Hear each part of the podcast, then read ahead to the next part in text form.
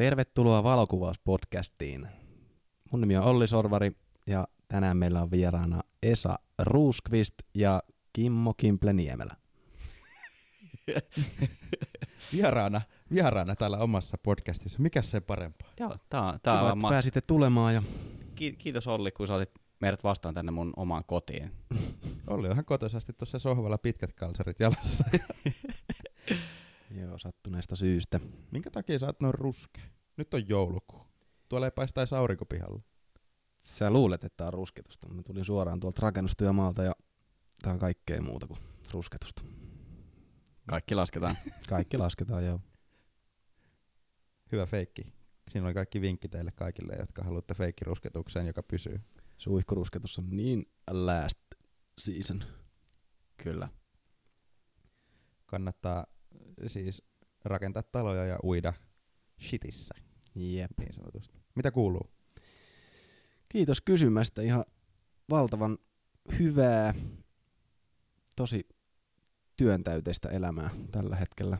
Kuvaaminen jää valitettavasti aika, aika minimiin, mutta mitä nopeammin tämä kaikki duuni on pois alta, niin sitten alkaa kuvauselämä sitä Joo. odotellessa. Eli sä rakennat tällä hetkellä itsellesi ja vaimollesi taloa Joo. ja käyt samaan aikaan töissä ja sen takia valokuvaus on vähän, vähän jäänyt syrjään. Joo, tosi, tosi syrjään on kyllä jäänyt. Häät kävin kuvaa tossa, mutta se oli tota, tosi niinku vierasta mulle. Yksi vähän yllätti. Häät. Joo. Kyllä. Minkälaiset häät? Milloin? Missä? Mitä? No ne oli siis tutun, tutun häät, joten tota, se oli siinä mielessä ihan helppo homma, koska tunsi suht kaikki sieltä. Niin ei ollut mitään semmoisia Ei ollut se. Niin, ja sitten muutenkin se, se morsian itsessään jo oli sitä mieltä, että kunhan jotain kuvia otat, niin ei ole niin väliä. Niin sekin sitten laski omaa, omaa rimaa sen verran, että toki yritin ottaa niitä täydellisiä kuvia, mutta tuskin niitä kovin montaa tuli. No, Niin. vaati, vaatimattomuus kaunistaan. Sä oot kyllä vähän joka osa-alueella valokuvauksessa kyllä ihan niin kuin top notch. Kiitos, kiitos Esa. Eipä kestä. Mutta siinä on kyllä, siinä on kyllä kehittämisen varaa tuossa tilanne, tilannekuvaamisessa. Pitäisi Niin. niin. vaan räiskiä, räiskiä niin perhanasti joka suuntaan.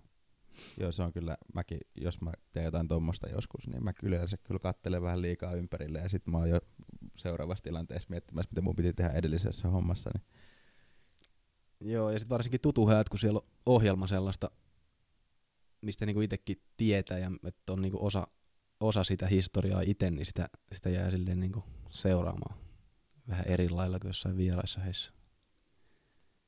Niistä sitä löytää itse siitä penkistä kuuntelemassa, kuuntelemasta vaan niitä jorinoita ja ei edes muista kameraa. Kyllä. Ollihan kuvaa siis normaalisti öö, lähinnä astroa ja landscapea, eli maisema, Landscapea, kyllä.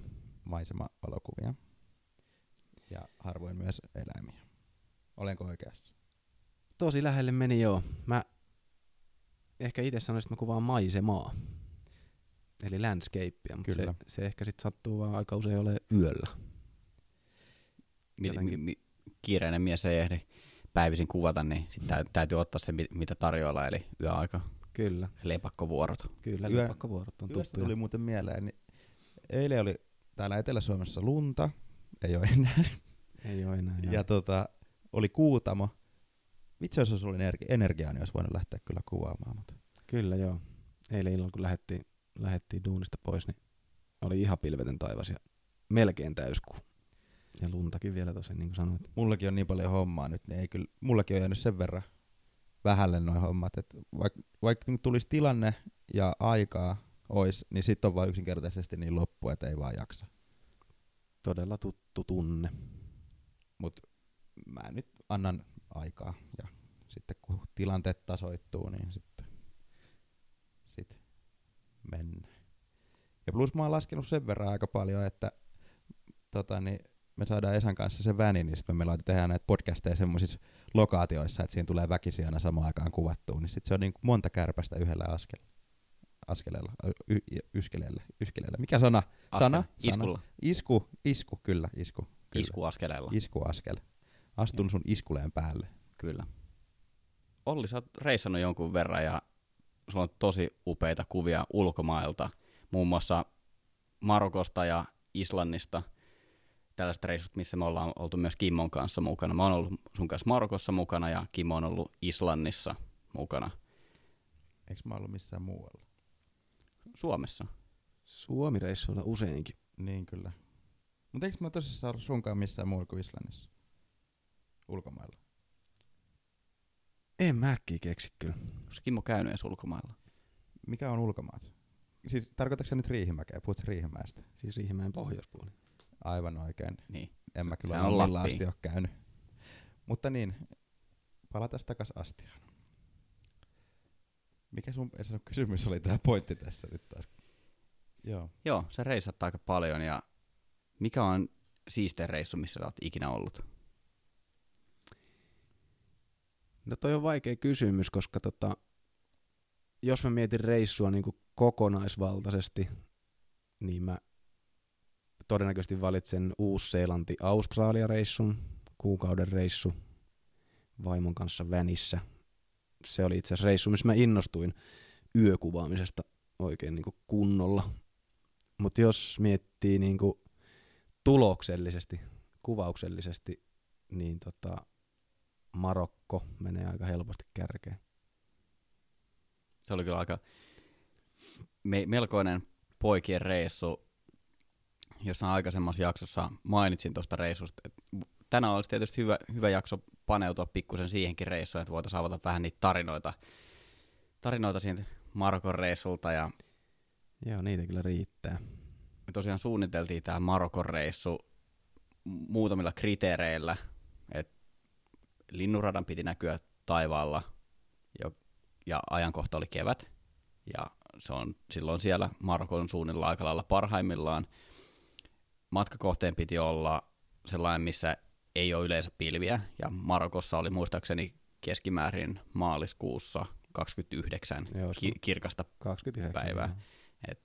siinä oli niin aika, aika hyvät todennäköisyydet olla sitten kuvaamassa tähtiä ja mehän oltiin ja maantieteellinen sijainti lähellä päivän tasaajaa ja sehän on riittävän lähellä ja yksi kriteeri oli myös se, että siellä ei ole valosaastetta ja siellä Marokon erämaassa siellä oli aika pimeää. Joo, se Saharan laita oli kyllä pimein paikka, missä on tähän mennessä ikinä ollut. Mua kiinnostaa tuolta reissulta, kun mä en päässyt sinne mukaan, koska mä olin köyhä opiskelija. Niin tota, toi, toi, toi, paljon se Land Cruiserin vuokramaksu? Se oli itse asiassa Toyota Prado, No se on jos sama mä asia. oikein muistan. Se on mutta sama asia. No Kyllä. ei se nyt ihan oikea Land Cruiser ole, mutta Land Cruiser on merkillä kuitenkin. Siis olihan se kallis, muistaakseni, mutta meitä oli viisi tyyppiä jakamassa kustannukset, niin tota, ei kai siitä tullut kuin parista euroa. No, muistaakseni se oli joku tonni viikko se me, meidän Prado, mutta si- sitäkin suurempi tekijä oli se depositin maksaminen. Se oli joku niinku ihan posketon summa. Se, se oli oli joku 5000 euroa. 5000 euroa. On mutta siellä ollut semmoinen sirkus, kun me oltiin ollenkaan Islannissa siellä, niin tota, tota, tota, siellä oli mon, mon, monella eri, eri tota, niin matkakumppanilla siellä Islannissa tota, niin, vähän ongelmia se deposition kanssa, kun ei siellä toiminut kaikki kortit ja sit niillä kortilla, mitkä, mitkä tota, niin, toimi, niin siellä ei ollut välttämättä niin paljon katetta. Ja se on Joo. kyllä joka, joka maassa sama, sama ongelma. On se kyllä joo, jos se ei maksa sitä ekstra, ekstra summaa, niin. Niin. ja depositti menee Niin. noll, nollille, mutta tota, se olisi ollut todennäköisesti tuplahinta melkeinpä. Kyllä. Et, ky- kyllä me otettiin sit kaikki ilo myös irti siitä autosta. Otettiin, et, joo. et, et ihan, ihan tosissaan käytiin Joo, kokeilemassa nyt maasto Ei jäänyt pelkkiin teihin kyllä meidän Joo. ajolinjat. Täytyy sanoa, että se, se oli ihan hyvä vaihtoehto, että kaikki, ketkä matkustaa Marokkoon, niin en suosittele lähtemään millään Opel Corsaa sinne vuoristoteille, että puhumattakaan, jos haluaisit käydä vähän siellä erämaan puolella niillä hiekkateillä kruisailemassa, niin kannattaa siis- ottaa joku maasturi ihan vaan, koska voi. Saako siis siellä ihan niinku ajaa niinku ihan laillisesti siellä vähän niinku tien ulkoakin puolella? Vai onko se, niinku, onko se pehmeitä hiekkaa vai No siis osittain se voi olla pehmeät hiekkaa semmoisissa dyynipaikoissa, mutta tota, toi ei ikinä selvinnyt mulle, että olisiko sinne saanut mennä ajelee. Ainakin ne muutama mesta, mihin eksyttiin sinne kuvauskulisseihin, niin sinne ei todennäköisesti olisi saanut mennä ajeleen. Joo, mä kanssa luulen. Tässä oli siis tota, se, sellainen tapaus. Tämä oli itse asiassa ensimmäinen, onko se eka yö? Joo, oli. Joo. En, ensimmäinen yö. Me lennettiin Marrakeshiin, oltiin siellä joskus iltapäivästä ja lähdettiin siitä sitten Kaakkoon, ajettiin Atlasvuorten yli läpi yön oikeastaan. Ensimmäinen kaupunki, mi- missä me majoituttiin ja pysähdyttiin, oli Ou- Ouarsasate. Joo. Joo, hyvin lausuttu, hyvä. Just niin kuin mäkin lausun. Joo, kyllä. Niin se, niin se lausutaan paikallisesti, Niin, kanssa sille mieltä, että se on Ou- Ouarsasate. Ouar Sasate. Joo.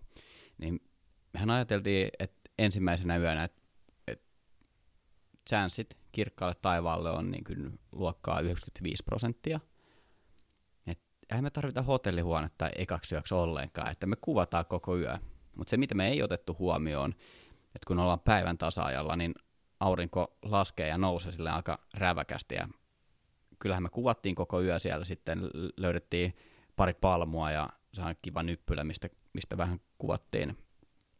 Niin sen jälkeen, kun aurinko nousi joskus puoli seitsemän, seitsemän aikaa, Varmaan viiden jälkeen jo melkein. oliko niin aika? 5.30 taisi olla niin viime, viimeisiä kuvia, mitä, Okei, okay. mitä oli, ja ne oli jo tosi sinisiä. joo. No jo, jotain sitä luokkaa, niin sen jälkeen me oltiin vaan kädet levällä, että pitäisi nyt sitten.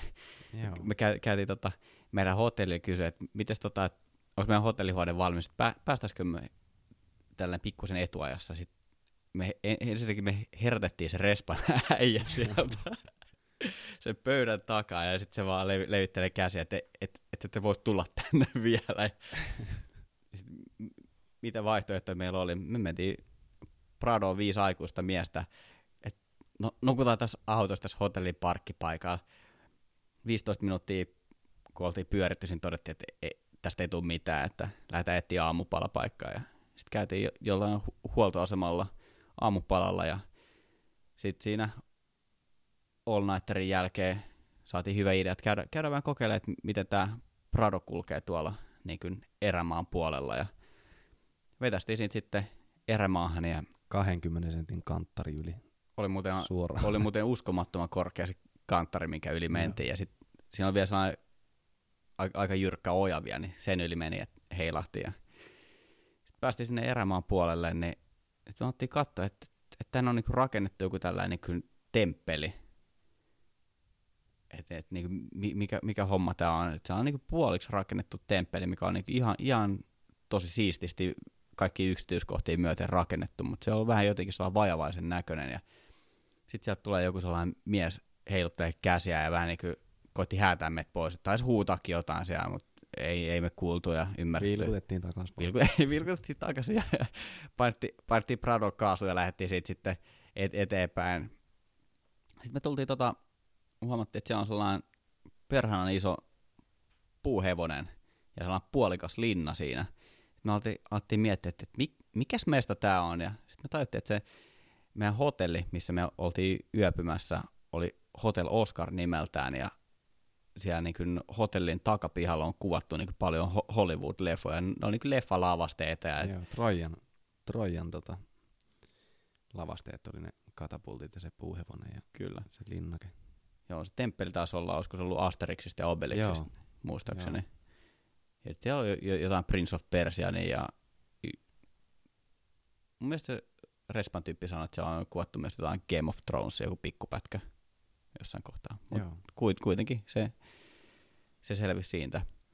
Mutta toi oli niinku oikeasti toi reissun ekat kolme vuorokautta oli, oli aika, aika villejä. Et kun me saatiin sitten jossain kohtaa se meidän hotellihuone, me mentiin ottaa tunnin parin päikkärit siihen ja alettiin editoimaan edellisen illan kuvia, jonka jälkeen me lähdettiin skouttaamaan uusia valokuvauspaikkoja, Etualoja. Forska, Forska huntinkin. Forska Huntingia, että saataisiko hy- hyvää marokkolaista maisemaa. Ja käytiin sitten safkaamassa ja sitten huomattiin, että aurinko on jo laskenut, että sitten oli taas lähdettävä kuvaamaan. Et ensimmäisen kolmen vuorokauden aikana mä- mä laskin, että me nukuttiin alle 10 tuntia. Helposti alle 10 tuntia. Et se oli niin. Kuin, Joo, ja sitten siis kun se, mihin aikaan se nousi, suunnilleen joskus kahden aikaan nousi yöllä. Rupesi nousemaan linnunrata sieltä idästä horisontin takaa ja sitä sitten ammuskeltiin sinne viiteen, viiteen 30 asti ja sitten tuli sitten olisi periaatteessa ollut se chanssi, että olisi voinut mennä nukkumaan, mutta mihinkä se sitten meni. Forska Huntinkin ja pikku, pikku toivo, että tulisi jonkunnäköistä sunrisea. Niitä me yleensä siellä odoteltiin. Kolme päivän jälkeen mä muistan, että mä jopa toivoin, että olisi pil, pilvinen yö. Sataisi, ehkä jopa vähän lunta tai jotain. Että ei vaan voisi niin mitään tehdä. Joo. Sitten me lähdettiin tota, sieltä Oursasatesta, onko se seuraavan päivän vai sitä seuraavana päivänä? Lähdettiin tota, ihan sinne Marokon itärajalle Erkcheppin dyyneille, joka on Marokon, eikö se ole Marokon isommat dyynit? Kyllä mä melkein sanoisin. Mun mielestä Mikko taas puhuu sitä, että se oli. Joo, ne on ainakin kuuluisimmat, musta tuntuu. Joo. Aika monesti nyt jälkeenpäin törmännyt, törmännyt niihin dyyneihin, vaikka en ole edes kuullut niistä aikaisemmin. Joo, ja se on käytännössä Marokossa ihan itärajalla, että se on sitä aluetta, mistä al- alkaa käytännössä Sahara. Sen Marokon itärajan jälkeen siellä ei ole oikeasti niin kuin mitään. Joo, ja siinä mielessä se oli ihan täydellinen, täydellinen mesta meille, kun idästä nousee linnurata ja mitähän sieltä olisi idästä tullut seuraavaksi. Jotain, mikä edes muistuttaisi valoa. Varmaan jossain siellä Dubain suunnassa. Dubai varmaan. Ei kai siinä mitään ole välissä. Se oli siis ihan sairaan hämärä juttu, kun normaalisti kun ottaa yökuvia, niin sulla on niinku horisontti on aina melkein kuitenkin se vaalein, se valoisin kohta kuvassa. Mutta noissa se on just toistepäin. Et niinku, kun rupeat vähän twiikkaamaan kuvaa, niin se horisontti meni niinku liian pimeäksi. Tai siis liian pimeäksi, en mä nyt siis Jo, jo, mä tiedän, tiedän, mitä se tarkoittaa. Joo. Se näyttää vähän tietysti, kun täällä Suomessa kuvaa linnunrataa, Kyllä. niin se on aina jotain valosaastetta siellä horisontissa, että se ho- hohtaa silleen, mutta se Joo. si- sit tuli vähän sellainen sen näköinen, että se taivas olisi niinku vaan liimattu siihen. Joo, niin, niin just, just sitä mä tarkoitan, koska siis Si- siellä ei, oikeasti, niinku siellä oi- ei ollut mitään. Niin, kun siis normaalisti linnunrata alkaa niinku siitä vähän horisontin yläpuolelta, että sä pystyt niinku kuvaamaan jotain yksityiskohtia niinku jonkun verran horisontin yläpuolelta, mutta tota, sä et niinku horisontin kohdalla niinku näe mitään, että siinä on niinku yleensä se valoisin kohta melkein missä tahansa kuvaa. Mutta siellä se meni tosiaan just toistepäin. Ja just nimenomaan se, että se näytti, näytti siltä, että se on tosiaan vaan leikattu jostain päin ja liitetty siihen etualaan kun se alkoi niin kuin saman tien horisontista. Marokossa puhutaan paljon turvallisuuskysymyksistä, kun sinne reissataan. Niin mietittekö te yhtään niin turvallisuutta ennen kuin te lähditte sinne ja suunnitteliko te reittiin mitenkään niin kuin turvallisuusaspekteja mukaan vai vedittekö te ihan vaan lonkalta? No kyllä täytyy sanoa, mun mielestä me vedettiin kyllä aika lonkalta. Kyllä, kyllä se oli niinku ihan sataprosenttisen lo- lonkalta. Ja siis Et- meillä oli suunta. suunta ja tota, heti, itse asiassa silloin kun tultiin Marrakeshiin, niin meillä oli semmoinen seminälkä siinä ja haluttiin käydä syömässä ennen kuin lähdetään ylittää sitä Atlasvuorta ja tota, siinähän me vähän ajauduttiin semmoisiin ihan snadisti sketseihin paikkoihin, Joo, ehkä, ehkä, ne, niinku, ehkä ne sellaiset niinku, se Marrakeshin se ympäröivä kau- kaupunkialue, mikä oli. Et se, se, oli ehkä vähän sellainen levottoman olo, mutta se on ehkä ylipäätään vaan se niin kuin, kulttuuri ja elämäntyyli, mikä siellä on. Että, Joo, siis todennäköisesti jos se olisi pysähtynyt, niin olisi tarjonnut teetä. Mutta me ma- mahdollisesti. Ja se oli itse asiassa to- tosi hy- hyvä pitstoppi, että muutama sellaista pikkukauppaa etittiin, niin me löydettiin sieltä yhdestä kaupasta, mikä oli sellainen todella räkäsen näköinen kioski, joka oli se- upotettu johonkin kallion seinään, sellainen pien koju kioski. Me löydettiin sieltä aivan uskomattoman herkullisen makuisia keksejä. Kookoskeksejä. Oliko ne kookos? Joo, Oli. sellaisia kookoshippuja siinä keksin päällä. Se oli tosi pehmeitä ja täyteläinen maku Se oli, se oli kyllä jotain, mistä vieläkin näkee uni. Se on kyllä. Uskomattoman hyvät keksit, Uskomattoman hyvät keksit. Joo, Sillä, tää- sillä nimellä ne taisi kulkea. kyllä. Viimeiset vedettiin just ennen kuin lähdettiin takas. Kyllä, se on sellainen val- valtava laatikko. Kukaan muu meidän reissut ei oikein syttynyt niille. Et aina Ol- Ollin kanssa meillä oli keksihetki. Uskomattoman hyvät keksit. Mm. Uskomattoman hyviä. kyllä. Haluatko Olli kertoa siitä Erik Chepin reissusta? Joo, eli siis me tota, tosiaan Overchatesta, Overchatesta lähettiin pikku vänillä ja kierrettiin jotain kolme neljä eri semityperää nähtävyyttä siinä matkalla ennen kuin päästiin sinne Erik Cheppiin, josta me sitten napattiin kamelit, lähdettiin painamaan kohti auringonlaskua viisi miestä rivissä kamelien selässä ja tota, jo itse asiassa pelkästään se kamelivaellus sinne päämäärään, niin oli jotain aika maagista. Siinä sattui ja tapahtui kaiken näköistä. Ehkä porukan sillä hetkellä raskaimmassa kunnossa oleva Mikko onnistui väsyttää sen kamelin niin totaalisen nippuun, että se sil- sillä petti siis ihan pikku ylämäessä etujalat ja Mikko meinasi siitä lentää sitten tango yli, tango yli hiekkaa, mutta tota, ei siinäkään sitten mitään käynyt. Se kameli otti pikkusen happea siinä, vähän venytteli, venytteli siinä ja tota, otti sitten suosiolla Mikon takas selkään. Mutta ei ennen, ei ennen kuin Mikko, Mikko vahingossa monotti sitä kamelia otsalohkoon siis ratsailta pois noustaessa. Silti se, silti se otti Mikon takas sinne selkään ja matka jatkui. Eikö se ollut sun kameli, mitä se potkas? Niin itse asiassa oli, oli Joo, varmaan, joo. kun se, niin, se, Se- nousi siitä edellä, edellä menevästä kamelista. Ja, joo, Joo, se oli kun Mik, se Mikon kameli, olikin. se niias siihen mä, mäkeen ja Mikko nousi sen selästä ylös. Samalla kun Mik, Mikko nosti sen tak, takajalan siitä niin kuin kamelin yli. Joo, Ei. kuuluu vaan sellainen Ontto Kops. mä aina kunnon takakietarilla Joo. kaaliin. Joo, mä muistan kyllä elävästi sen, kun Mikko, Mikko tipahti siihen hiekkaan. se ei saanut koottua itteensä, kun se nauroi niin. Oi, että se oli kyllä hauska. No joo, mutta sitten me päästiin sinne kämppiin. Siinä oli semmonen joku kuusi, kahdeksan telttaa ja sitten semmoinen ruokailuteltta. Ja tota, ihan maagisen siistit teltat, viimeisen päällä sängyt ja suihkut ja kaikki siellä, mutta tota, ne jäi, jäi snadisti käyttämättä kyllä meidän osalta. Me käytiin syömässä vähän ilta, iltaruokaa siinä ja sitten ruvettiin naputtelemaan aika lailla siitä suoraan. Nukuttiin me ehkä tunti siinä. Jossain yhden kahden välillä. Miksi te teette noin, brut, miksi te teette noin brutaalin reissu, että te ette niinku nukkunut ollenkaan? Niin, niin paljon kuvattavaa, niin paljon tehtävää. Ei, ei, ei vaan, ei malttanut. Et se, on, se on vähän niin kuin Ootteko, lapsi, lapsi karkkikaupassa, niin ei se lähde sieltä pois ennen kuin sä kannat sen pois sieltä. ootteko Se tietoisia siitä, siitä asiasta, että kaikkea ei voi syödä kerralla? Kyllä se selvisi siinä ennen pitkään. Joo, Joo.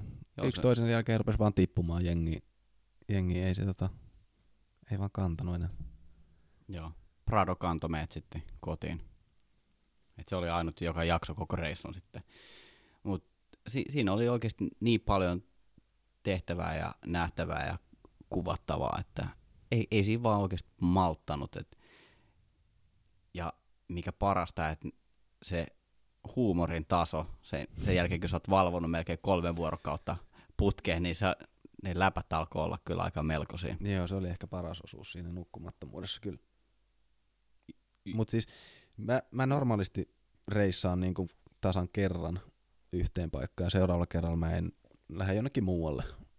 Et jotenkin semmoinen fiilis, että se paikka on nähty, mutta toi Marokko ja etenkin se Erk Tseppi on niinku kummittelee edelleenkin päässä. Et se on ehkä eniten semmoinen reissu, mistä on tullut niinku jälkeenpäin semmoinen fiilis, että olisi pitänyt tehdä enemmän tota, olisi pitänyt kuvata enemmän näitä, olisi pitänyt tehdä enemmän tota ja tätä. Ja, tai siis lähinnä kuvaamiseen liittyvää, että olisi pitänyt tiettyjä kuvia ottaa enemmän. Mulla on tullut Islannista tommonen samanlainen fiilis ihan vaan sen takia, koska silloinkin kun mekin käytiin siellä, niin, niin me käytiin niinku tosi helpoissa paikoissa, me oli helppo Mm. päästä. Niin. Mä haluaisin mennä johonkin semmoisiin paikkoihin, mitkä on siellä sisämaassa, ja mihin on, mihin on taas niinku sit, mä haluaisin mennä ihan senkin takia, että pääsisi ajelemaan kunnon maastureilla joen ylityksiin ja kaikkea Mm. mm. muuta sitä siistiä maastoa, ja sitten niinku vähän siinä samalla, ja sitten jos sieltä saisi jotain paikallista ja omia pro-tippejä johonkin paikkoihin, niin sit sitä kävisi samalla naputtelemassa siellä.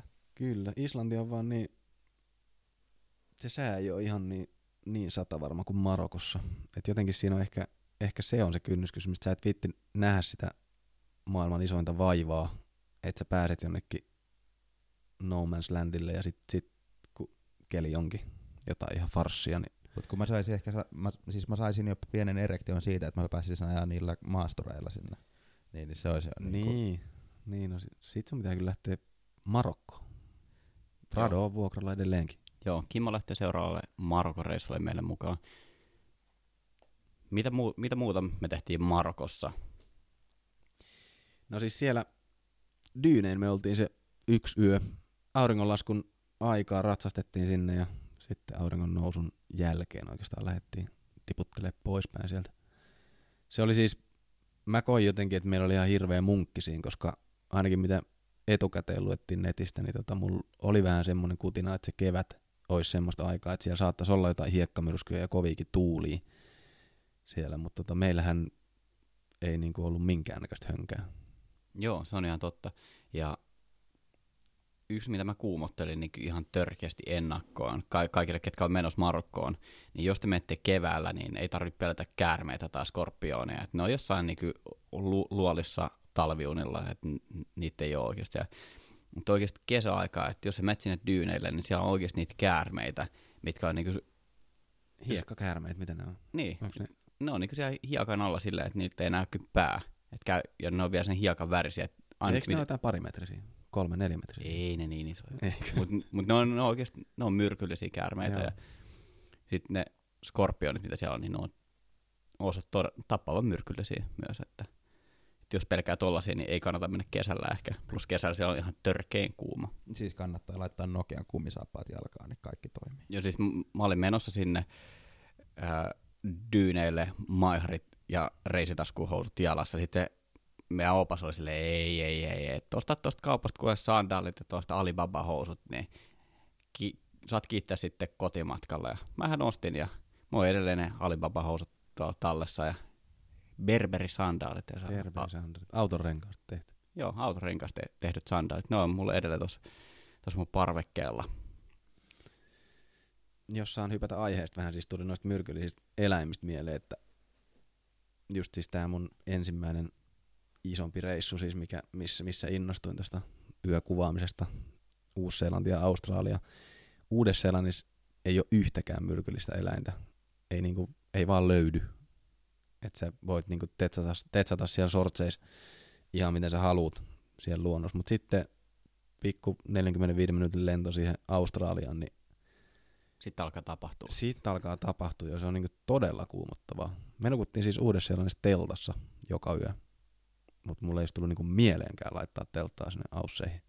Mä oon, tota, niin itse asiassa tota, niin katoin tuossa yksi päivä jotain australialaisia tämmöisiä overlanding, eli siis tota, maastoautomatkailuvideoita. Ja siellä ne just veteli kunnon wild camping jossain siellä viidakossa ja kaikkea tämmöistä, niin mä vaan mietin, että mitäköhän niinku, mitäköhän kaikkea niinku siellä on, koska sehän yksi halusi kalastaa hain. No niin. Se, se sai kalastettua itselleen se hain. Se päästi sen kyllä heti vapaaksi, mutta ja sitten se y- toinen yritti kalastaa hain, niin sillä tuli semmonen, mikäköhän se on suomeksi, mikä on Ray, siis toi, Rausku. Rausku. niin rausku, niin. Et Australia kyllä kuumottaa muakin sen verran. Et niinku Joo, siis kaikki tämmönen iso, joku hai ja nyt joku stingray, niin niistä pystyy niinku semi helposti vielä niinku pysyä erossa. Mutta kaikki tämmönen niinku pikkurillin päänkokoinen, mitä ne on, redback spidereita ja muita, mitä sä et niinku, et vaan näe. Mm. Niin, jotain semmosia ihan randomeita, mitkä yhtäkkiä tulee vaan niinku ihan läpällä syö, niinku purasee sua. Niin, just siis se on niiden Ja kun- mielestä niinku hyvä läppä. Niin, ja kun eihän nyt joku hai, niin eihän se nyt mitään tee Niin. oikeastaan. niin kuin aika paljon siis nukuttiin autossa siellä semmoisessa campervänissä rannoilla, mikä on ehkä jopa semilaitonta, mutta me aina poistuttiin niin aikaisin, aikaisin aamulla, että ei tullut mitään komplikaatioita sen suhteen, mutta siellä oli niitä yleisiä vessoja, semmoisia ei niinku sisävessoja. Ja joka ikinen kerta kun menee sinne, niin piti pyöräytellä vähän vessapaperirullaa, ettei siellä, siellä niinku ole mitään yllätyksiä ja sitten vessanpöntön kansi piti nostaa aina ja katsoa, katsoa sieltä alta, että ne, ne tykkäs mennä sinne kannen ja posliinin väliin. Ja kerran vaimoni löyski sieltä sitten semmoisen hämähäkin, joka oli siis sen koko halvatun kannen, tai siis sen kusirenkaan, mikä se on?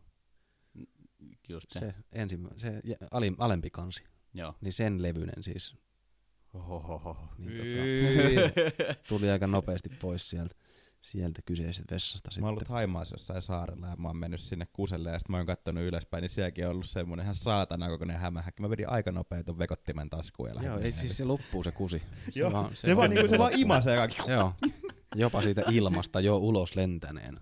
Siis jopa, jopa sisään. niinku miehen elin vetää itsensä niinku sisälle asti ja sekin niinku menee niinku johonkin piiloon ja Joo. silleen niinku nyt se menee niinku takaisinpäin, tulee selästä ulos ja nyt ulos. Joo, Kiki. niin kiki. Juu. Kiki. Toi oli nyt se kiintiö. Joo. Kiki. Joo, se tuli siitä.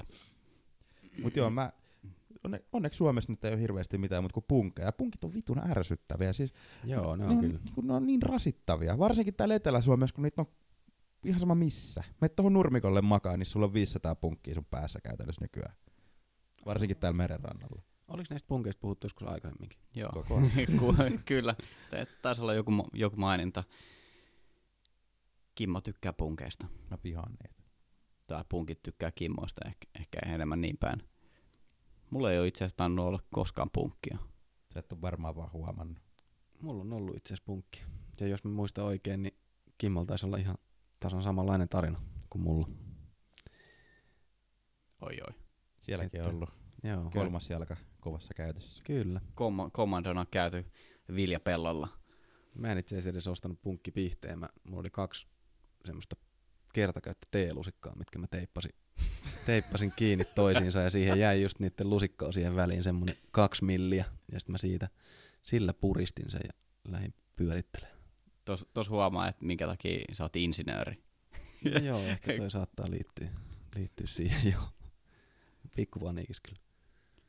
Ol- Ollilla on kyllä, kun on, on noilla kuvausreissuilla, niin on, on vähän sellaisia MacGyver-maisia piirteitä välillä. Kaik, kaikin puolin fiksu mies. Mites kun mennään tota, niin, insinööristä ja MacGyver-piirteistä niin noihin astrokuvauksen eri tekniikoihin, niin osa varmaan miettii, kun katsoo sun kuvia ja katsoo niitä taivaita, että miten ihmeessä ne on mahdollisia. Insinööri. Hieman, haluatko hieman avata tästä? Haluatko insinöörin vastauksen? Haluat, anna tulla. Tota, mä sanoisin, että perusraakakuvan ottaminen seurantalaitteella, niin siihen pystyy kuka tahansa vähän, vähän kun tutustuu aiheeseen ja kysyy settingsejä. Eli F4, iso 800, 360 sekuntia. Joo. T-paidat itse asiassa on teetettävänä justi. Joo, Ollilta kysytään tota siis jokaisesta kuvasta, missä on linnunrata, settings, ja siihen tulee ai- aina se sama, sama vastaus, koska Olli kuvaa aina sam- samoilla asetuksilla, koska ne on todettu hyvi- hyviksi, niin nyt on T-paidot on, on painossa, missä on noin settingsit valmiina. Ne tulee itse asiassa Ollin oma verkkokauppaa pian myyntiin, että kannattaa pysyä, pysyä kuulolla. Joo. F4, iso 800 ja 360 sekuntia. Itse asiassa huijasin. 240 sekuntia. Totta, Neljä minuuttia. neljä minuuttia. Joo. Varsinaisia insinöörejä kuin numeroita osaa. Mutta siis, joo, siis se insinööri, insinöörius tulee mun mielestä ehkä enemmän sit siinä kuvan käsittelyssä, musta tuntuu. Joo, mä oon ihan samaa mieltä. Mulla on ainakin noilla omilla tähtikuvauskursseilla, niin mä pai- painotan sitä, että e- ennen kuin lähdetään ostamaan mitään kalliita linssejä tai muita, niin se on se seurantajalusta ihan, ihan ykköstyökalu, Kyllä. koska, koska sillä saadaan kompensoitua sitä, sitä rungon ison sietoa, Kyllä. että voidaan kuvata pienehköllä isoarvolla ja saadaan sitten kuitenkin sit valotusaikaa niin paljon siihen. Eli käytännössä mitä se tekee, niin se kompensoi maapallon pyörimisliikettä. Joo, ja siis niin, tähdet pysyy kennoon nähden niin kuin paikallaan.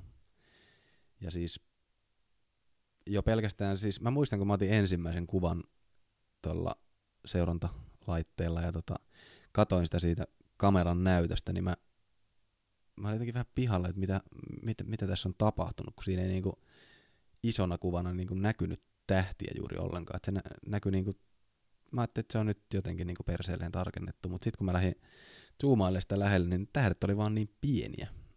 Ne oli niinku just se kaksi kertaa kaksi pikseliä maksimissaan, ne isommatkin tähdet. Eli ne ei siis, jo, jo pelkästään niinku 20 sekunnin valotus ilman seurantajalustaa, niin se tekee kuitenkin siihen jonkun verran sitä pyörimisliikettä ja se taas kasvattaa nyt tähtien koko aika paljon. Joo, kyllä se näkyy, näkyy tosi herkästi. Ja tietysti po- polttoväliin sidonnainen asia myös. Että Joo, kyllä. et- Itse kuvaan aina melkein 35 millisellä. Melkein aina. Aloitin 20 millisellä, mutta tota, se, se ei ole niin hyvä linssi. kol- 35 miljoonaa tähtikuvauksia siinä mielessä hyvä linssi, että si- sillä saa etenkin tämä niin Suomen leveyspiireillä niin koko komeuden näkymään siihen kuvaan. Joo, sen parhaan, parhaan osuuden. Jep. Se ylimääräinen tupsu, mikä sinne jää, niin se voi vähän ehkä leikkaantua jo siinä. Joo. Tai siis sanotaan nyt, että Suomen parhaan. Niin. Suomen. Suomen paras linnunrata mahtuu 35 millisellä. Mut kyllä mä Suomessakin otan melkein aina kuitenkin kolme vaakakuvaa. Pysty panoraama. Se on melkein, melkein se, millä mennään. Et siitä saa sen 20 millisen kuvakulman tai kuvalaajuuden sillä aika lailla. Eli se kuvaa pysty panoraamaan sen takia, että sä saat enemmän dataa, että sä saat enemmän yksityiskohtia Kyllä, ja enemmän, enemmän. pelivaraa sit siellä. Enemmän megapikseleitä, Kyllä, megapixels. mikä on naurettaa, mutta tähtikuvauksessa on kyllä tota aika kova juttu. Joo, mä käyn yleensä on niin ihan, ihan niin pikseleiden päälle, mutta mitä tulee tuohon tähtikuvaukseen, niin si- si- siinä, siinä ehkä sellainen pien neuroottisuus tulee esiin. Kyllä. Mulla tulee neuroottisuus esiin siinä, kun mä katson sun kuvia, mä katson sitä sinistä, ja sitten mä katson omia, ja sitten jos sä saatat raakakuvan, ja mä katson sun ta- näytön taakkaa, tai mä katson sitä näyttöä, sitten mä katson omaa, täsmälleen samasta tilanteesta, niin mua tekee vaan mieli, tai mieli kysyä, että miksi mulla ei ole vittu Canonin kameraa? Niin, se on hyvä kysymys. Mä Koska aina Mä editoin sun raakakuvia silloin, kun sä lähettelit niitä, niin, niin mä sain sen sinisen tuotua ihan eri tavalla kuin noista Sonin ö, sinisestä, joka menee vihreeseen päin. Ja mä en saa millään sitä tuotua oikeasti silleen, että se näyttää siniseltä. Joo, Ja- mä oon kuullut itse asiassa aika paljon tosta. Mulla itellä oli siis jonkun aikaa Sony A7 kolmonen. Oliko kolmonen? Oli. Oli, oli joo. Oli. Mä itse asiassa ostin sen ihan puhtaasti niinku läpse, läpse, timelapse hommiin.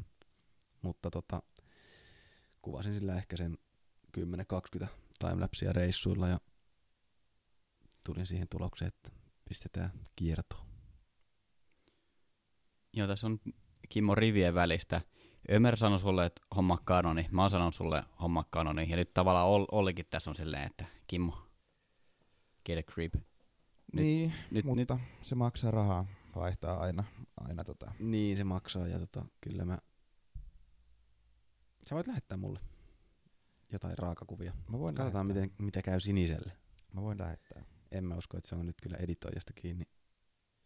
Mutta kyllä siinä on kyllä Mä kaiken näköisiä juttelin- jippoja, mitä voi. Mä juttelin duunailla. tota, niin, tästä samasta aiheesta tota, niin, yhden astrovalokuvaajan kanssa, joka asuu Senjassa.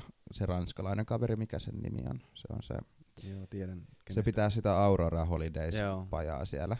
Niin mä juttelin sen kanssa näistä Canonin ja Sonin väreistä, kun se käytti molempiakin, niin kun mä tilttasin niihin, niihin väreihin mun Instagram-storissa, niin se oli myös sitä mieltä, että, että, että se Sony on ihan, ei sitä, ei sitä pysty mitenkään verrata niihin Canonin väreihin, jos yöllä kuvaa. Mut siis se, se kaverihan kuvaa vielä niinku astromodatulla Niin, kameralla, niin, kyllä, kyllä. Siinä, siinä ne värit heittää, heittää volttia vielä vähän, vähän enemmän. joo, tässä ollaan nyt pudoteltu aika, aika paljon tätä kanoni, että jos siellä on kanonin edustajat kuulolla, niin laittakaa, laittakaa viestiä meille tulemaan. Voidaan tehdä yhteistyötä ensi vuoden puolella. Kiitos. Ja mulle voi lähettää sen tota EOS RAan.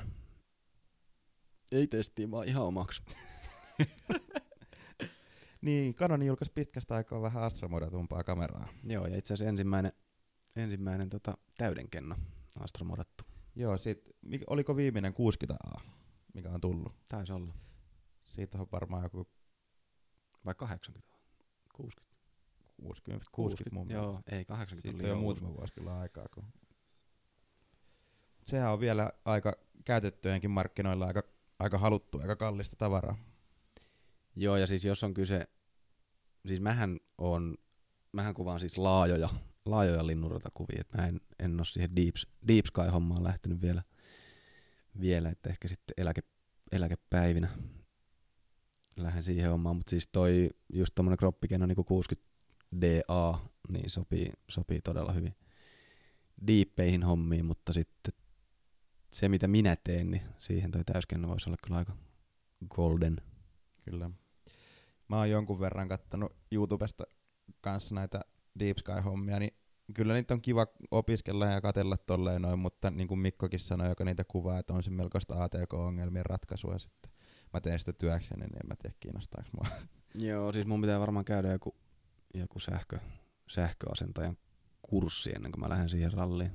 Se on hyvä, kun mulla on sähköalan perustutkinto ja sitten mulla on vielä toi IT-amkki, niin, niin mä oon niinku ihan silleen, että ei kiitos vapaa-ajalla vähän, vähän ehkä. Jos mulla tulee joku kunnon päävamma, niin sit mä ehkä pystyn lähteä tekemään näitä ongelman ratkomista niin ilman palkkaa. Joo, siinä vaiheessa kun pitää kolvi ottaa mukaan niin kuin astroreissuille, niin me, meikällä siinä vaiheessa, siinä vaiheessa tippuu hanskat.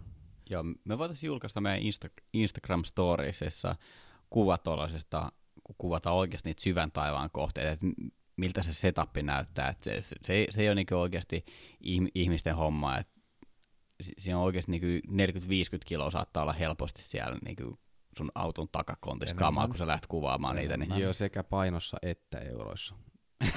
Niin. Melkein oikeasti. Se on niin kuin, että ostako auton vai rupeatko kuvaa Deep Skyta.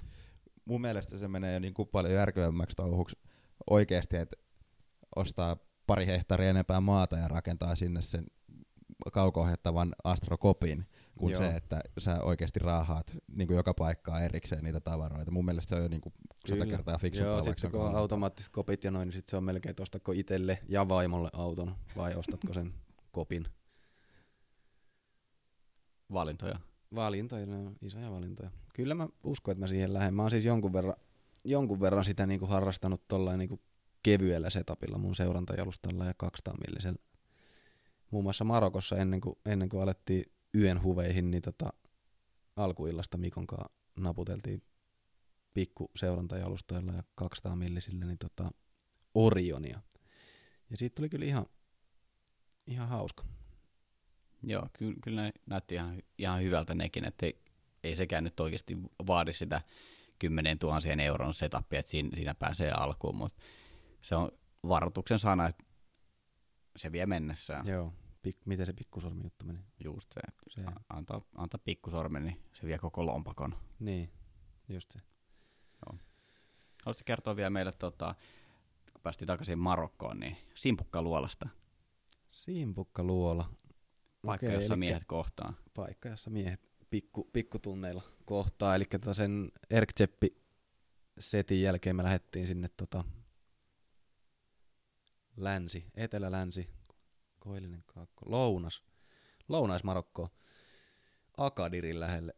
Jos, jos tota niin, haluatte hyviä matkavinkkejä, niin menkää, Aka- älkää menkää Älkää. Älkää menkää. se Se oli, se oli aika, aika kammottava paikka kyllä, mutta siitä vähän pohjoiseen päin, niin oli kyllä ihan, ihan hauskoja paikkoja. se on pien, pien surfikaupunki kuin Takasuut, missä Joo. me oltiin. Itse asiassa Ak- Akadiriin menee tätä nykyään suoria lentoja myös, et, et siinä mielessä on hyvä, että lentäkää sinne, ottakaa auto ja lähtekää pois sieltä. Joo, mutta kyllä mä edelleenkin, jos mä sinne, tai kun mennään sinne uudestaan toivottavasti, niin kyllä mä sinne Marrakeshiin ehkä silti lentäisin, koska se, just se itäraja on, on kuitenkin semmoinen, mihin itse halajais. Kyllä. Pakko muuten maini- mainita ennen kuin mennään tuohon Simpukkaluolan tarinoihin sen, sen enempää, niin kun mä ajattelin sieltä itärajalta sinne länsirannikolle, niin me saatiin ylinopeussakot ja me lahjottiin marokkolainen poliisi. Paljon meillä upposi siihen? 20 euroa. Ka- 20 euroa. Joo. Se, se oli vielä, mu- muistan sen mestan, se oli tota keskellä jotain sellaisia appelsiiniplantaaseja. Joo, niin oli. Miten meillä oli varmaan 40 kilsaa ylinopeutta 40 alueella. Ja tota, siis se itse asiassa alkoi vähän kuumottavammin. Se, se pyysi jotain. Ka- 80. Niin, 80. e- me oltiin siinäkin silleen, että ei mitään, lyödään vaan rahat, rahat käteen. Mutta sitten mä itse asiassa, niin mun mielestä meni silleen, että mä rupesin kaivaa rahaa itse, ja mä sain itse 20, niin kuin 20 euroa Marokon rahassa käpälään. Ja sitten se otti ne ja that's it. Se meni sit silleen, että Roope oli siinä takapenkillä, ja se oli puhelin kädessä. Ai niin se kuvasi Se, se kuvasi. Sitten sit, sit se tilanne kääntyi ihan päälaille, ja se, se oli silleen, että no, no foto, no foto. Ja siinä kohtaa mä muistan, sä löyt sille sen 20, 20 euroa hanska, ja kyllä mä viilesti ikkuna kiinni vaan.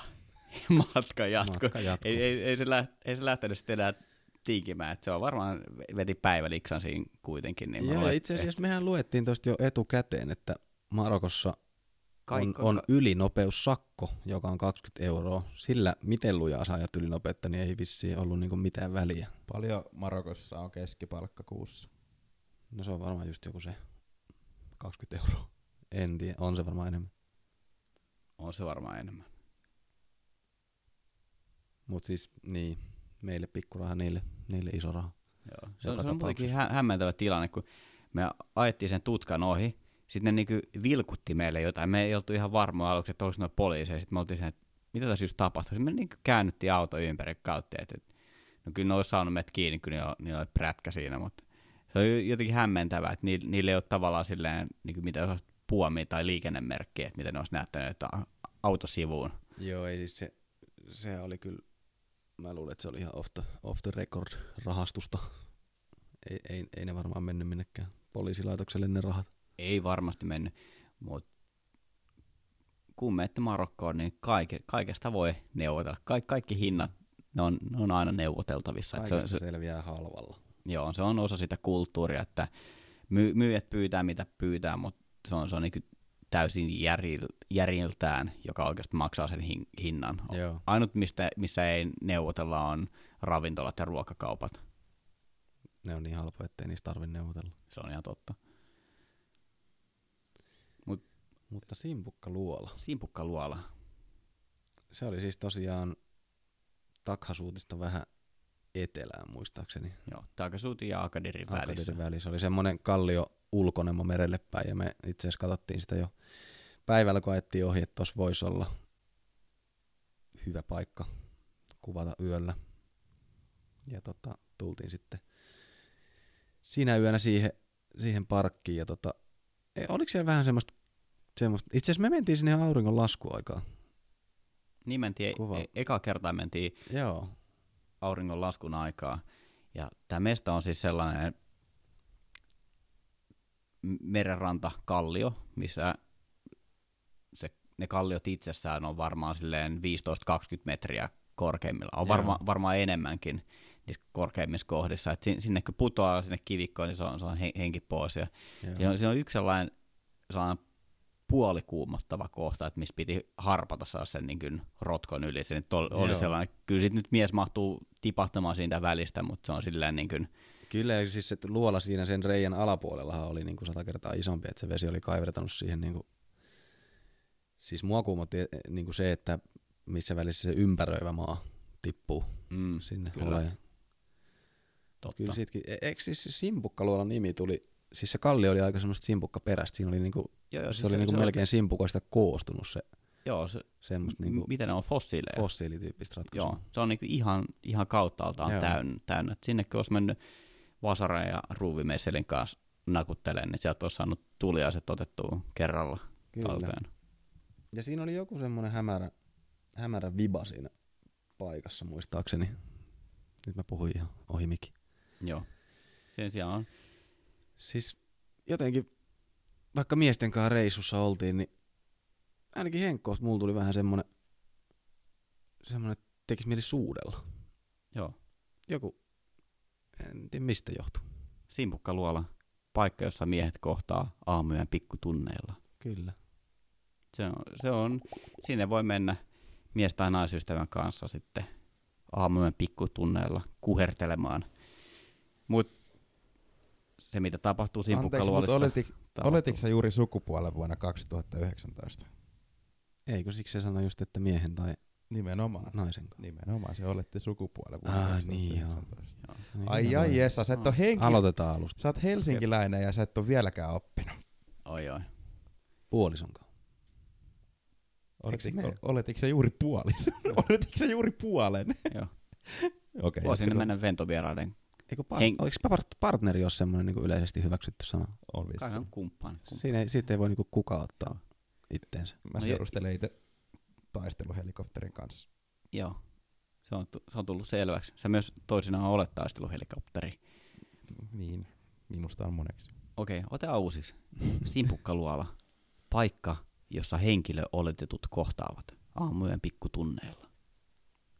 Onko hyvä? Oli. No niin. Meni todella hyvin.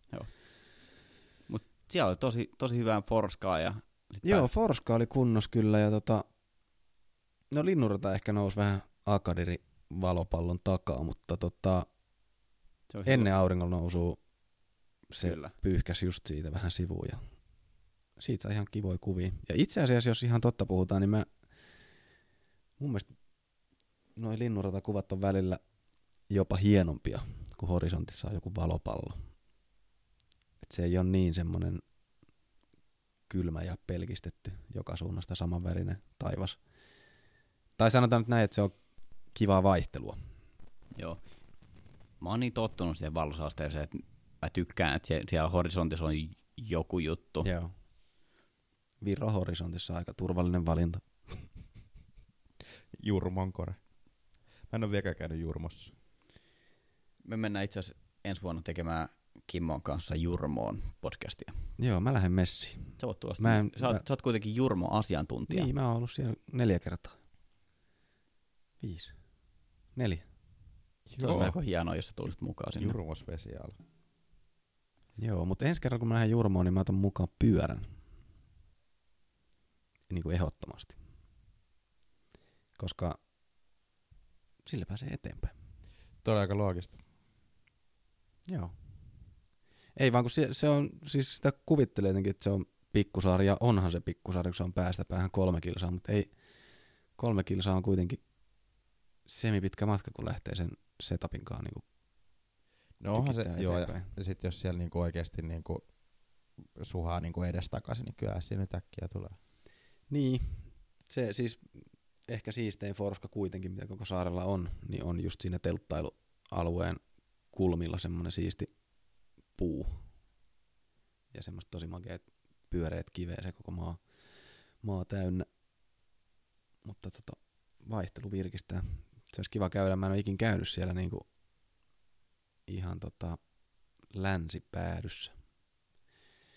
Sehän on siis tota, koko Jurmon saari on tota, salpausselän, salpausselkää, siis tämmöistä harjuu. Ai jaa. Joo, se tulee tuolta lahen läpi, puskee tänne ja se päättyy vähän niin kuin sinne Jurmoon. Niin se on makea, siis se länsipääty on semmoinen ihan niin kuin viidestä metristä metriin semmoinen kivikko kaistalle vaan niin työntyy, työntyy sinne veteen. Siinä voisi olla, siinä voisi olla forska-aineesta, mutta en ole ikin päässyt sinne asti. Ne, jotka ei siis tiedä, niin Jurmo on saari, ehkä Suomen pimein, pimeimpiä kolkkia, missä on paras kuvata tähti. Joo. Tämä, me taidettiin käydä tää läpi myös tota Aha. siinä Suomen valokuvauslokaatiot Kyllä. Me käyntiin. Kyllä me, ta- joo, kyllä me, kyllä me pudotettiin se siinä. Siellä. Kyllä mä muistan kyllä. Joo. Uh, Haluatko Olli kertoa meille sun, Kimmon ja Ömerin reissusta Islantiin? Sieltä tuli mun mielestä uskomattoman makeita kuvia. Onko sieltä jotain tarinoita kerrottavaksi siltä reissulta? No, on sieltä tarinoita, mutta tota, siis me mentiin sinne Kimmon kanssa pari päivää aikaisemmin ennen Ömeriä ja me tota, käytiin vähän siinä, ajettiin suoraan sinne Kirkjufellin lähelle hotelliin, siellä me oltiin pari yötä ja sitten lähdettiin hakemaan Ömeriin, Ömeriin mukaan remmiin ja tota, Itse asiassa ennen kuin Ömer tuli, niin me saatiin kyllä ehkä parhaat kuvat mun mielestä. Siis se, Joo. se yönä, jossa ennusteet oli niinku todella huonot revontulille ja itse asiassa pilvisyystilannekin oli vähän semmoinen, että ajateltiin, että ei tästä tule mitään, mutta tota, niin me vaan sitten lähdettiin kuitenkin painaa yön selkää ja tota, tuli ihan älyttömän makeet revontulet. Kyllä se kesti ehkä vaan puoli tuntia, mutta sitten se taisi jossain vaiheessa syttyä vähän niinku uudestaan. Me vedettiin se klassiset taas, että tuli pilviä, niin mä niitä pilviä pakoon. Ja Joo, niin, Toivottiin niin parasta. tehtiinkin, joo. Mut siis, niin, se on nyt, tuo revontuli juttu on mun mielestä, tai siis miten sen sanoisi nätisti, kun ei halua haukkua ihmisiä, jotka kuvaa revontulia, mutta, mutta siis tota, tykkään itsekin kuvata revontulia, mutta mulla on vähän semmoinen kutina silti kyseisestä lajista, että se on aika tuuripeliä. että siis kaikkihan näkee revontulia, jos vaan niinku tarpeeksi, tarpeeksi etsii ja on aikaa ja näkee vaivaa, mutta tota se, että sä katot jonkun kivan etualan ja saat revontulet siihen mukavasti, niin se, se onkin sitten toinen juttu. Et se, on, se on ehkä enemmän vähän semmoista, että kuvataan sinne, missä revontulet on, ja jos siihen sattuu eteen jotain kivaa, niin aina, aina plussaa. Mutta itse tykkään, se on varmaan myös just tota mun insinööri, insinööriluonnetta, että mä tykkään niinku skauttaa, skauttaa mestä ja katsoa forskat ja, ja niinku suunnitella kuvan jo niinku etukäteen, että mitä, mitä raakakuvia mun pitää siitä kyseisestä spotista saada otettua, että mä saan toteutettua siitä sen kuvan. Ja toteutettu, toteutettu sana tässä sen takia, koska tota, kun seuranta jalustalla kuvaa, niin etuala pitää ottaa aina erikseen, koska, koska tota, kun, kun tuo seurantalaite pyörii, niin etua, etuala pysyy paikoillaan, jotenka silloin, silloin se on hieman sumea. Mä kyllä teen sen melkein joka tapauksessa ihan sama mitä yökuvia mä otan, koska sä pystyt kontrolloimaan sitä kuvaa niin paljon enemmän. No joo, jos totta puhutaan, niin niiden kyllä minäkin. Eli vähän semmoista HDR, HDR-meininkiä, mutta tota, joo, toi seuranta, seurantalaitteen jalusta ei ole niinku, ei ole kaikkien hyväksymä niinku lajimuoto. Eli on, on olemassa ihmisiä, jotka kokee, että aito, aito ja oikea tähtikuva on se yhden kuvan kuva. JPEG. No ehkä vielä JPEG, jos. Ei, mutta siis, ja siis kyllä mä sen toisaalta ymmärränkin, mutta sitten kun rupeaa miettimään, että jos sä haluat niinku ottaa niinku mahdollisimman laadukkaan kuvan, missä niinku, missä niinku kohina on pientä ja yksityiskohdat on näkyvissä ja näin, niin tota, kyllä, se, kyllä se vaan vaatii sen, että se etua laitetaan erikseen pienellä isolla monen minuutin kuva ja sitten taivas, taivas erikseen ja sitten liitetään ne. Ja itse asiassa itse teen paljon sitä, että kun ollaan niinku reissussa, nyt vasta viime reissu oli Mikon kanssa tonne Kreetalle. Meillä oli vaimot mukana ja pikkutunneilla sitten lähdettiin puksuttelemaan sinne etelä, Etelä-Kreetalle, siis niinku koko saaren halki semmoiselle rannalle, missä oltiin käyty jo aikaisemmin. Ihan sen takia, että se oli, se oli niinku pimein paikka Kreetalla, muuten aika valosaasteinen paikka. Mutta tota siellä, siellä alkuillasta otettiin linnunratakuvat ja sitten tota, lopuksi sitten otettiin pelkkiä etualoja. Kuitenkin siihen suuntaan, että siellä taustalla on linnunrata. Ja silleen mä usein teen, tai usein miten teen. Joo, mulla on sama, sama homma, että lä- lähtökohtaisesti kun mä kuvaan linnunrataa, ja jos mä otan sen linnunradan seurantajalustalla, niin sit se etuala on yleensä siitä sama, samalta paikalta kuvattu, tai ei nyt välttämättä niin kuin tismalleen niin kuin identtisesti sa- samasta ko- kohtaa, mutta niin kuin puhutaan vaikka samasta rantakalliosta tai Joo, niin kuin joo. tällainen, että niin kuin hy- hyvin lähellä kuitenkin, että se käytännössä se taivas on siellä. Niin, o- periaatteessa, olemassa. periaatteessa semmoinen nyrkkisääntö olisi hyvä pitää mukana, mitä en itsekään aina pidä, mutta siis silleen, että niinku semmoinen kompositio olisi niinku mahdollinen. Ja se olisi itse asiassa aika tärkeä monestakin syystä, koska varsinkin toi sosiaalinen media, missä, mitä te tuossa yksi jakso hieman paria sitten muistaakseni niin tota, siis ja itekin on niin innostunut jostain matkakohteista somen kautta. Eli näen joku kuvan, missä on joku hieno etuala ja jotain aurinko laskee horisonttiin tai joku linnunrata siellä siintää, niin tota, jos semmoisen perusteen lähtee niin varaan matkaa jonnekin Dolomiteille, ja sitten se onkin ihan bullshitti, että semmoista, semmoista ei niin oikeasti ole olemassa, niin kyllä se, kyllä se vähän saattaa, saattaa syödä miestä tai naista tai henkilöä. Hän, hän oletettua. Joo. Mun mielestä oli dole, dolemi, dolemiitit, Bolemiikki. bolemiikit, oli ihan, ihan niinku makea mesta, mutta siellä oli joku seitsemän miljoonaa liikaa turisteja mun makuun. Ai jaa, mä en oo, mä en oo itse asiassa kokenut tätä asiaa tolla lailla. Tai jotenkin siis vaikka on käynytkin aika yleisissä paikoissa, niin tota, mulla ei ole ikinä ollut kyllä riesana turistit.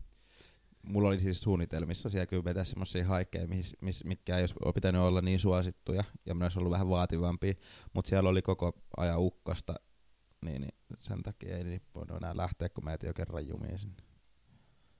Me ollaan itse asiassa, kun me ollaan oltu Dolomiteilla, mä oon kaksi kertaa käynyt siellä, niin tota, se on ollut just niinku elokuun, elokuun loppua tai elokuuta, milloin siis italialaisten lomat on pidetty jo. Ne on mun mielestä heinäkuun lomalla. Se on ehkä yksi syy kanssa. Miksei siellä ole ollut ehkä niin hirveä ryysis. Sitten olisi nättiä mennä talvella kyllä laskemaan. Niin olisi. Itse asiassa yksi muisto edelliseltä Dolomittien reissulta oltiin, oltiin siellä. Joo, siellä oltiin. Siellä olitte. Se oli Joo. Joo, se oli meille melkoinen muisto. muisto. Kiitos kun jaoit tämän älytön meidän muisto. kanssa. Joo. Käsittämätön. Siis me oltiin minä ja Honkapirtti Roope ja Total blackout. Julius Kähkönen. Julle. Visuals of Julius. Eikö teillä ollut se joku ulkomaa? Ja sitten oli Saksan, Saksan lahja maailmalle, joo. Nak- nakkipiilomies. Steffeni. Steffeni, niin tota, olisiko ollut toisiksi viimeinen yö. Ei saatu mitään hotellia ja itse asiassa muutenkin nukuttiin aika pitkälti teltoissa ja autossa. Niin tota, vedettiin Roopen kanssa telttapatjat tonne Lago di Praiesin siihen laiturille. Will you sleep here? Niin, siitä olisi, siitä olisi semmoinen kuva kyllä pitänyt ottaa, mutta siis se oli, se oli ihan törkeä hauska juttu, kun siihen, siihen just ne tietyt portaat, mitkä sinne veteen menee ja se vuori siellä taustalla, niin siinä on semmoinen katos, semmoinen pikku mökki, mistä vuokrataan niitä kanootteja. Siihen katokselle vedettiin telttapat ja nuk- nukuttiin siinä ja tota, aamulla siinä portin takana, siis siihen on semmoinen pieni lautainen ovi siihen, siihen tota, laiturille, niin siinä oli jonossa jengiä kolmijalkojen kanssa, että ne pääsee kuvaa siihen laiturille. Me heräiltiin siinä ja käytiin, käytiin ottaa ne muutamat kuvat. Sunset, Sunrise oli aika, aika vaimea silloin, mutta saatiin muutama ihan kiva kuva. Ja sitten me avattiin niille muille portit, että voitte, voitte ottaa nyt meidän jälkeen, kun me saatiin kuvat otettu. Permällä vaan sitä. Joo. Jos olisi itse ollut siinä portin takana, niin tuskin olisin odottanut kyllä jotenkin aika hävytöntä, että kaksi mieshenkilöä nukkuu makupusseissa ja ottaa kuvat eka ja sitten vasta muut pääsee paikalle. No mut toi mestahan on vähän läppä muutenkin. Se on nätti mesta, mutta se on läppä. Joo, se on hieno mesta ja jos nyt menisin siihen, niin en, en, en missään nimessä kuvaisi sitä laiturikuvaa kyllä. Siellä on aika, aika paljon muutakin kivaa sen pikkujärven ympärillä. On siellä. Mut si- siellä jos jossain, niin siellä on aika paljon turisteja, mitkä on tullut Instagramin kautta sinne. Joo, nimenomaan. Ja e- ekan kerran päädyin kyseiselle järvelle just nimenomaan sen takia. Ja otin ihan tasan saman kuvan, minkä olin nähnyt. Ihan siis prikulleen saman kuvan. Ja jopa ehkä yritin editoida sitä vähän samalla tavalla kuin tämä kyseinen herra. Mutta se oli sitä aikaa, kun itse asiassa mä koen, että toi on oikeasti aika hyvä tapa harjoitellakin. Vaikka se on ehkä vähän noloa ja plagiointia, mutta tota, siinä, siinä kyllä tulee tutuksi ne Lightroomin ja Fotarin vivut. Se on joo, ja mun mielestä on itse asiassa, kuten sanoit, niin tosi hyvä tapa opetella, niin etenkin niin tuossa studiokuvauksessa, että katsot jonkun niin referenssikuvan ja koetat jäljitellä sen valon, että m- miten ne valot on säädetty siinä, niin siinä toi niin vastaava tekniikka, että koetaan kopi- vaan niin ihan rehdisti kopioida se. Joo, joo. Se on tosi hyvä tapa oppia. Joo, siis aika paljon parjataan, parjataan tuolla sosiaalisessa mediassa semmoisia tyyppejä, jotka, jotka ottaa ihan samoja kuvia kuin jotkut isot, isot nimet, mutta tota, tiettyyn pisteeseen asti se on mun mielestä erittäin hyvä tapa harjoitella. Mutta sitten sit jos, sit jos sun fiidi on niin kuin kopio, huono kopio jonkun toisen isomman tyypin fiidistä, niin sitten sit se ehkä on, on mennyt yli jossain vaiheessa. Kyllä.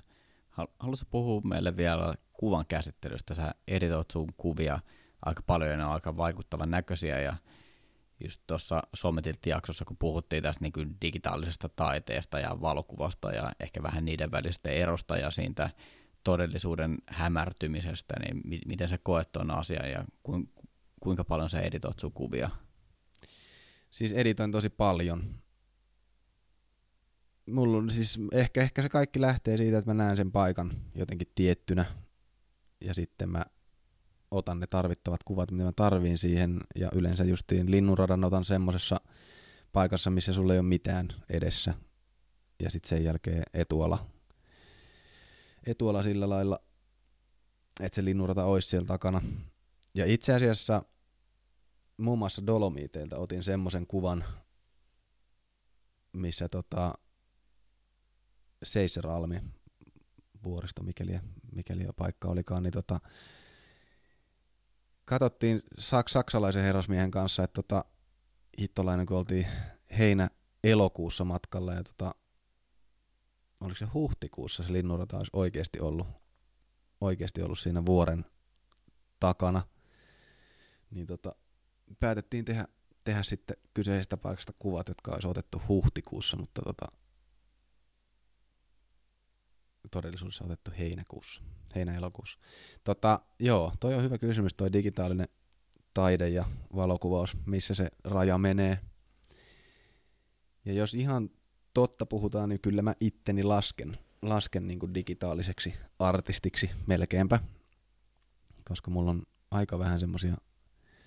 No mä itse mä teen mun feedia tällä hetkellä sillä lailla, että siinä on niinku päiväkuva, revontuli, yökuva. Päiväkuva, päiväkuva, revontuli, yökuva. Päiväkulli. Siellä välissä saattaa olla sitten. niin tota, revontulikuvat ja päiväkuvat on yleensä ihan, ihan valokuvia. Ihan normaalisti käsiteltyjä. Mutta sitten tota, yökuvat on yleensä sitten ehkä enemmänkin sitä digitaalista taidetta. Mä en ole ikinä brändännyt itteeni mitenkään digitaaliseksi, digi, digiartistiksi. Digi, digi. Mutta tota, kaikki tietää, että mä käytän seurantajalustaa. Kaikki, jotka on oikeasti joskus, joskus katsonut mun kuvia ja seurannut mua ehkä jonkun aikaa, niin, niin tota, mun mielestä se raja menee jo siinä tietyllä tapaa. Mutta tota, silti mä en mun kuvista, yökuvista tee semmosia äly surrealistisia. Eli niissä on kuitenkin niinku, yritän pitää semmoisen, semmoisen nyrkkisen, että tämmöinen niinku kompositio olisi mahdollinen. Fotorealistinen. Juu, juuri näin. Ja siis se vaatii tosiaan sen, että en mä, en mä pysty mitään etualaku, etualakuvia ottamaan päivällä. Niin kuin, siis oikeat kunnon ammattilais digi, digiartistit, niin nehän siis tekee todella monesta kuvasta näitä kuvia. Siellä on etualalle liitetty vaikka mitä joku mökki on yhtäkkiä jossain semmoisessa paikkaa, missä ei todellakaan mökkiä ole. Et mun, mun digi, digiartistius on ehkä semmoista, että mä poistan, poistan kuvasta jotain typeriä Alepan muovipusseja. Ja sit saatan, saatan lisätä sinne Alepan jonnekin kiv- kivennokkaan Esa Alibaban vaikka istumaan kivennokkaan, mikä, mikä siis olisi niin, niin helppo toteuttaa ihan valmiiksi, mutta tota, siinä hötäkäs, kun tietää, että Esa, Esa alivopahousut jalassa haluaa myös kuvata itse, niin e- enpä jakso pyytää sitä, että meetkö tuonne 400 metrin päähän istumaan tuohon kiven, kiven nokkaan, koska se on niin törkeä helppo sinne lisätä jälkeenkin päin. Hmm. Et, et sit, sitä on mun digiarttius ehkä. Joo, tää alkaa olla niin kuin, jos puhutaan valokuvauksesta, niin ihan niin kuin siinä kipurajalla, että ku- kumpa, kumpaa se on. Ja eikä se ole sin- sinänsä mitään merkitystäkään, että kum, kumpaa se todellisuudessa on. No joo, mutta hei, mieti, mietitäänpä vaikka jotain normaalia, vaikka tuotekuvia, niin, Niin. siinä sen kanssa ei ole mitään niinku, tekemistä valokuvauksen kanssa. Sehän mm. on niinku, ihan puhdasta editointia vaan. kyllä.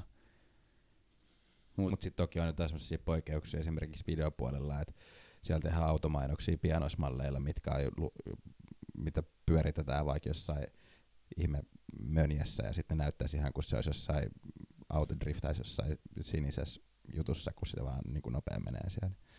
Kyllä kaikkea löytyy. Kaikki on vähemmän ja enemmän aitoa välillä. Kyllä, mutta yhtä kaikki kuvat näyttää tosi upealta. Thanks. Ole hyvä. Kiitos. Joo, se oli ilmainen kehu, ei maksanut mitään. Ai vitsi, noit tulee harvoin. Tota, joo. Pitäisikö tosta vielä jotain, jotain sanoa? Mä en, mulla on vähän semmoinen olo, että mä oon puhunut itteni jotenkin pussiin. Me voidaan, Ehkä se ei ole me voidaan mun mielestä tota, niin alkaa pikkuhiljaa vetää pillit pussiin ja Joo, lähteä laitumille. joo. Okei, olisiko tässä tällä kertaa nyt juttua kerrakseen Ollista? Et me ollaan tässä nyt reilu tunti jutusteltu valokuvauksesta ja reissuista ja siitä, mitä sä teet ja kuka sä olet ja sellaista, tällaista, tollasta. Kiitos Olli, että tulit meidän vieraaksi tänne Kiitos. valokuvauspodcastiin. Kiitos, että sain olla Olli sinun vieras täällä Esan huoneessa. Kiitos teille, siis oli ihan mahtava, mahtava tulla jauhamaan, jauhamaan valokuvauksesta. En ole ennen podcastissa ollutkaan. Nyt oot. Mm. Toki mä en tiedä, voidaanko tätä laskea vielä niin kuin vakavasti otettavaksi podcastiksi, että tää nyt on tästä hassuttelua ja hauskanpitoa. Ne on parhaita, ne on parhaita podcasteja. Kyllä. Mutta joo, ottakaa valokuvauspodcast seurantaan Spotifyssa, SoundCloudissa, iTunesissa ja valokuvauspodcast.com osoitteessa sekä Instagramissa. Käykää seuraamassa ja tykkäämässä ja kommentoimassa ja joo, Tullut muuten hyvää palautetta niin kuin oikeasti, niin kuin siis, ja tosi laajoja kommentteja siis niin kuin DMiin, siis kiitos niistä oikeasti. Joo, kiitos niistä. On ollut tosi hyviä kehitys, kehitysehdotuksia ja tosi hyvää feedbackia aiheista ja on, on heitelty myös uusia aiheita meille. Että Minun vaimoni soittaa, joten hei hei. kiitos. Moi! Moi!